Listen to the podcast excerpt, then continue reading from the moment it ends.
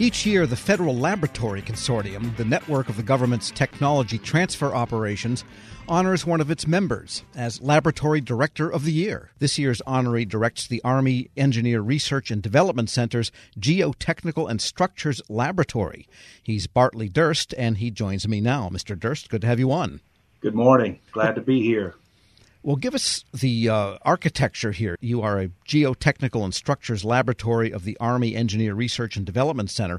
Talk about the center first and what happens there with respect to Army research. Certainly. Well, the Engineer Research and Development Center, or ERDC, is the R&D component of the U.S. Army Corps of Engineers. We have seven laboratories across the country, and we're headquartered in Vicksburg, Mississippi, which is where my laboratory the Geotechnical and Structures Laboratory is located. A little history the ERDC is approaching 100 years old. It was founded after the Great Flood of 1927. Its main purpose was in hydraulic flood control types of concerns as the nation addressed that problem. So, over the many decades, it has evolved a great deal. We do a combination of both military and civil works infrastructure research supporting the nation and the warfighter. Those seven laboratories, as I mentioned, four located in Vicksburg, Mississippi, one in Champaign, Illinois, one in Hanover, New Hampshire, and also one in Fort Belvoir, Virginia. All right, and your specialty is geotechnical and structures. And tell us more about that. Yeah, so we originated as two of the original laboratories early in the history of ERDC and have been combined into the Geotechnical and Structures Laboratory. We do a mission supporting the nation in both military engineering, technology development, as well as support to our nation's civil works infrastructure and military transportation infrastructure. So a combination of largely military R&D, but also civil R&D for the classical Corps of Engineers mission space. And what are some of the geotechnical items and structures? I mean, is it bridges? Is it, it sounds like things of the built nature. Yes, absolutely. So, in the civil works side, we work with levees, bridges, navigation structures such as locks and dams. And that has been the founding component of our laboratory, the GSL. But since World War II, we've also been heavy in military engineering. This military support to Department of Defense, to the Army, many other agencies is around force protection technologies, solutions that protect against weapons effects and other uh, physical security matters for our armed forces, as well as force projection, the ability to project our forces globally by air, land, and sea, such as airfields, ports, rail, and bridges that type of transportation infrastructure and making advancements in those capabilities for our armed forces. In the civil infrastructure side, as I mentioned, it's things around building with soil as well as concrete and steel. So, with that, that's our levees and other water resources infrastructure, mainly in preventing ways in which the infrastructure may fail or ways in which we can improve its performance. Sounds like your group must have had a hand in the uh, B 29 landing strips on Tinian way back in World War II to get those heavy bombers close to Japan. Uh, that's right, as well as many other uh, developments in airfield capabilities to repair damaged airfields, putting landing mat uh, that originated here in this laboratory such as in the Korean and Vietnam era, and so forth. So lots of work and expertise, world class expertise and facilities here to support that capability and getting it fielded to the soldiers. We're speaking with Bartley Durst. He's director of the Army Engineer Research and Development Center's Geotechnical and Structures Laboratory in Vicksburg, Mississippi. And also, he's the Lab Consortium's Lab Director of the Year. And I imagine the technology for the engineering work has changed a lot over the years. It's a software based as opposed to a slide rule and testing things till they break type of operation. That's true. Over the years, it originated in a lot of physical modeling and physical experiments in subscale as well as full scale. Uh, that gets quite costly as well as takes a lot of time uh, over the years now with great advancements in computing, it's a combination of precision laboratory experiments, still doing full scale experiments in the field, but heavily relying on advancements in numerical modeling. We have some of the world's fastest supercomputers here, a high performance computing capability in which numerical modeling and big data analytics can be executed to produce these solutions faster and better as well as quicker great advancements in our R&D capabilities. And what are some of the technology transfer activities because that's what the lab consortium is concerned with. How does that work there where you are? Yeah, so I've done a lot in terms of instilling a culture of technology transfer. Technology transfer is actually getting inventions and other capabilities commercialized to go into production. Mass production results in creating jobs, which is great for this nation's economy, but also for the user, our warfighter and civilians, it allows us to get access to these solutions at a more reasonable cost, a quicker turnaround on getting the materials deployed, and it also creates a spiral development loop in which new improvements and new advancements get incorporated quicker into the system. So it's a very healthy arrangement for our researchers to let their baby go and get into the private sector and get that production capability that it then includes getting it into the field better. All of this uh, making the world safer and better is part of our motto here. And you are the lab director. Are you an engineer? And tell us about your background and how you came to this particular perch.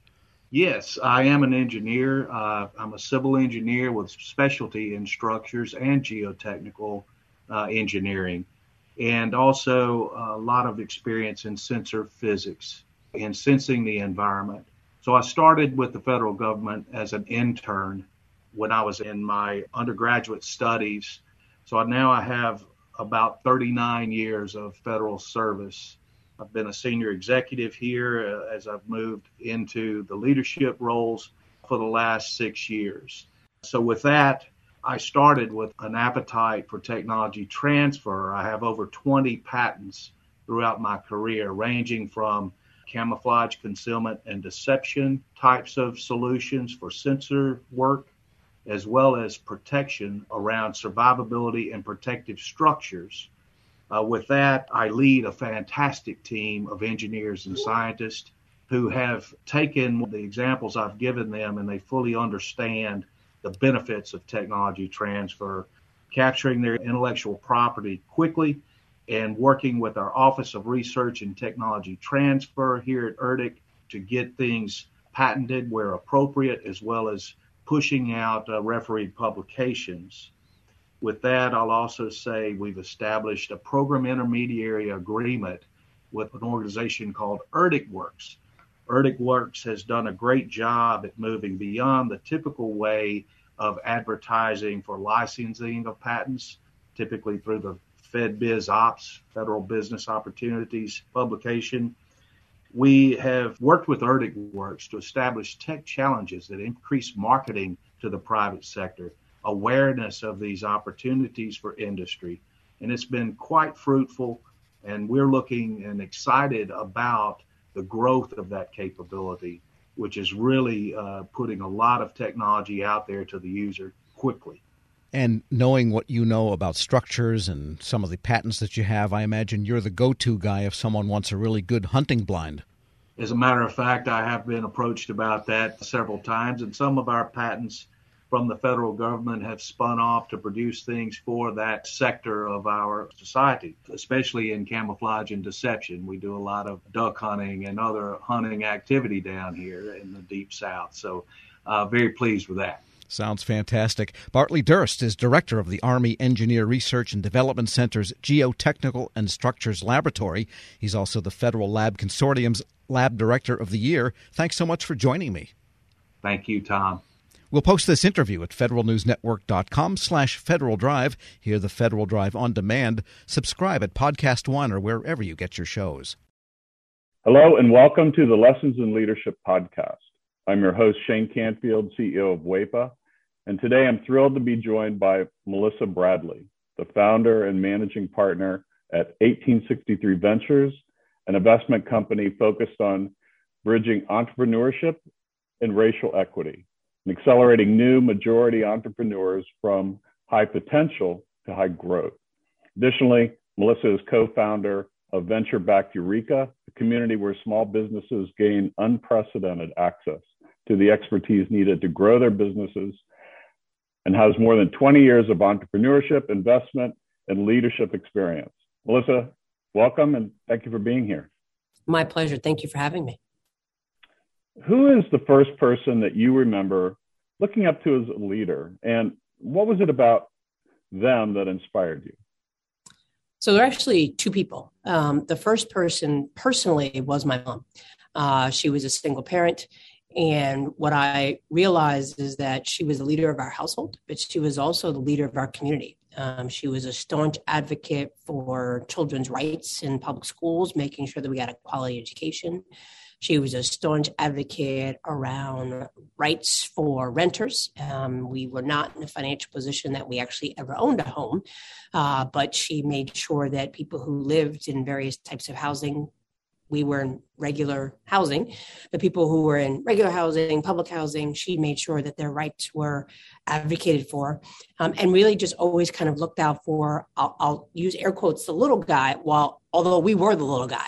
Uh, and then I would say she was a huge advocate of older folks. Um, as part of her job, she worked during the week uh, in a full time job and then clean houses on the weekend, but also took care of elderly folks and a staunch advocate for elderly rights. Um, so that was probably the, the first leader.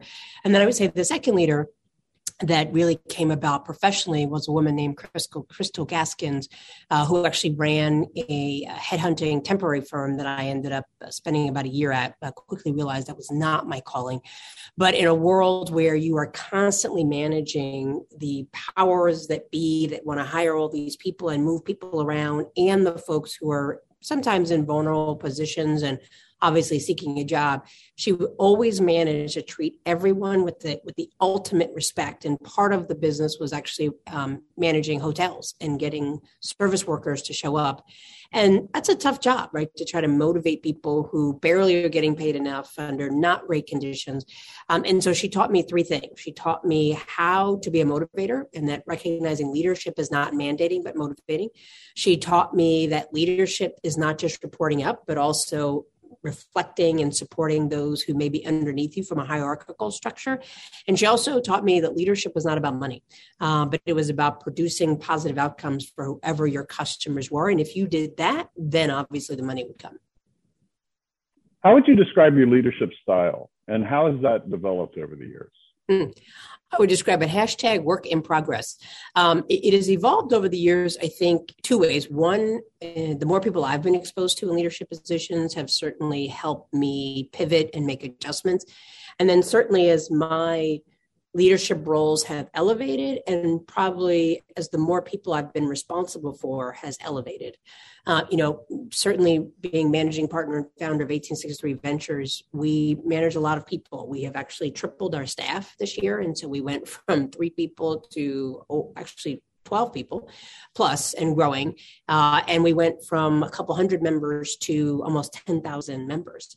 And that's a big deal. Um, I, so my leadership style has evolved in terms of more people that I have reporting to me. I think it's, I, I focus on autonomy. I focus, I'm, I'm, very clear that my role is to help other people be successful. Uh, I do set very clear deadlines. I am try to do a good job of kind of projecting what is the overall mission and vision, what are the KPIs and OKRs that we need to hit. And then I feel like I need to get out the way. I need not be a micromanager. I need to recognize, particularly since COVID, that people have kids, they have lives, they have ways that they know how they perform best. And so we now have people who work for me all over the world. And as long as we meet our deliverables, I don't need to know that you're sitting in a cubicle or sitting at your computer from nine to five.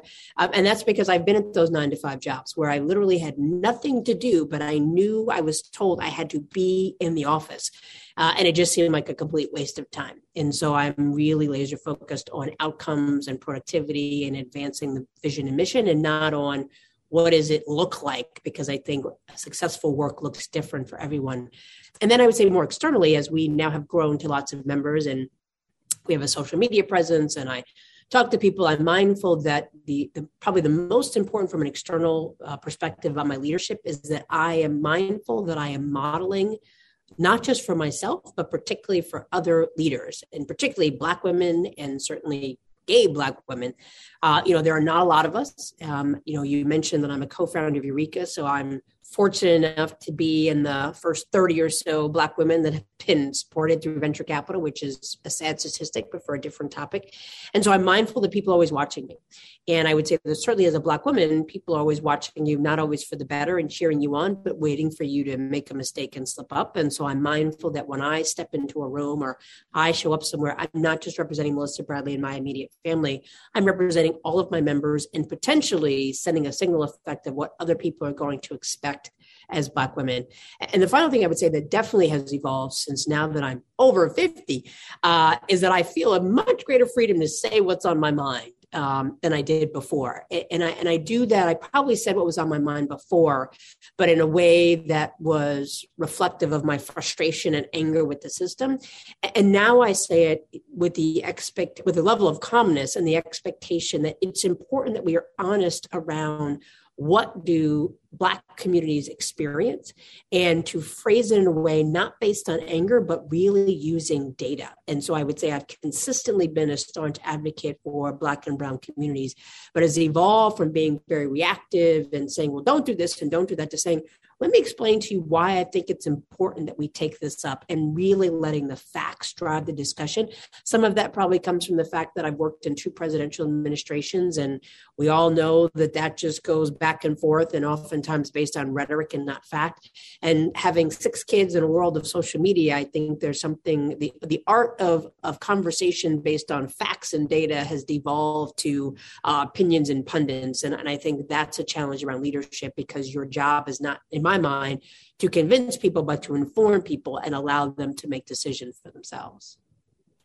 I, I saw you on a post uh, with a Washington Post um, uh, interview, and it, it, you were amazing. And it, it's interesting to listen to you describe what you just said because I could see all of that reflected in how you responded there.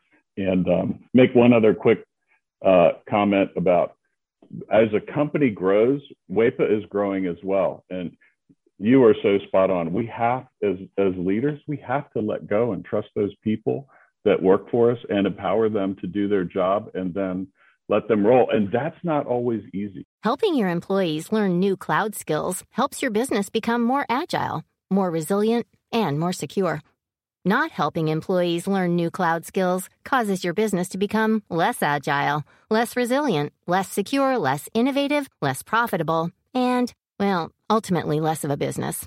Don't become less of a business. Try Pluralsight and get your employees everything they need to learn new cloud skills. Learn more at pluralsight.com/vision. Grab a 30-day free trial of Live by Live Plus, and you'll get unlimited skips, commercial-free music, and all of the podcasts and live streaming events you can handle. Visit livexlive.com slash podcast one to learn more and start your free trial.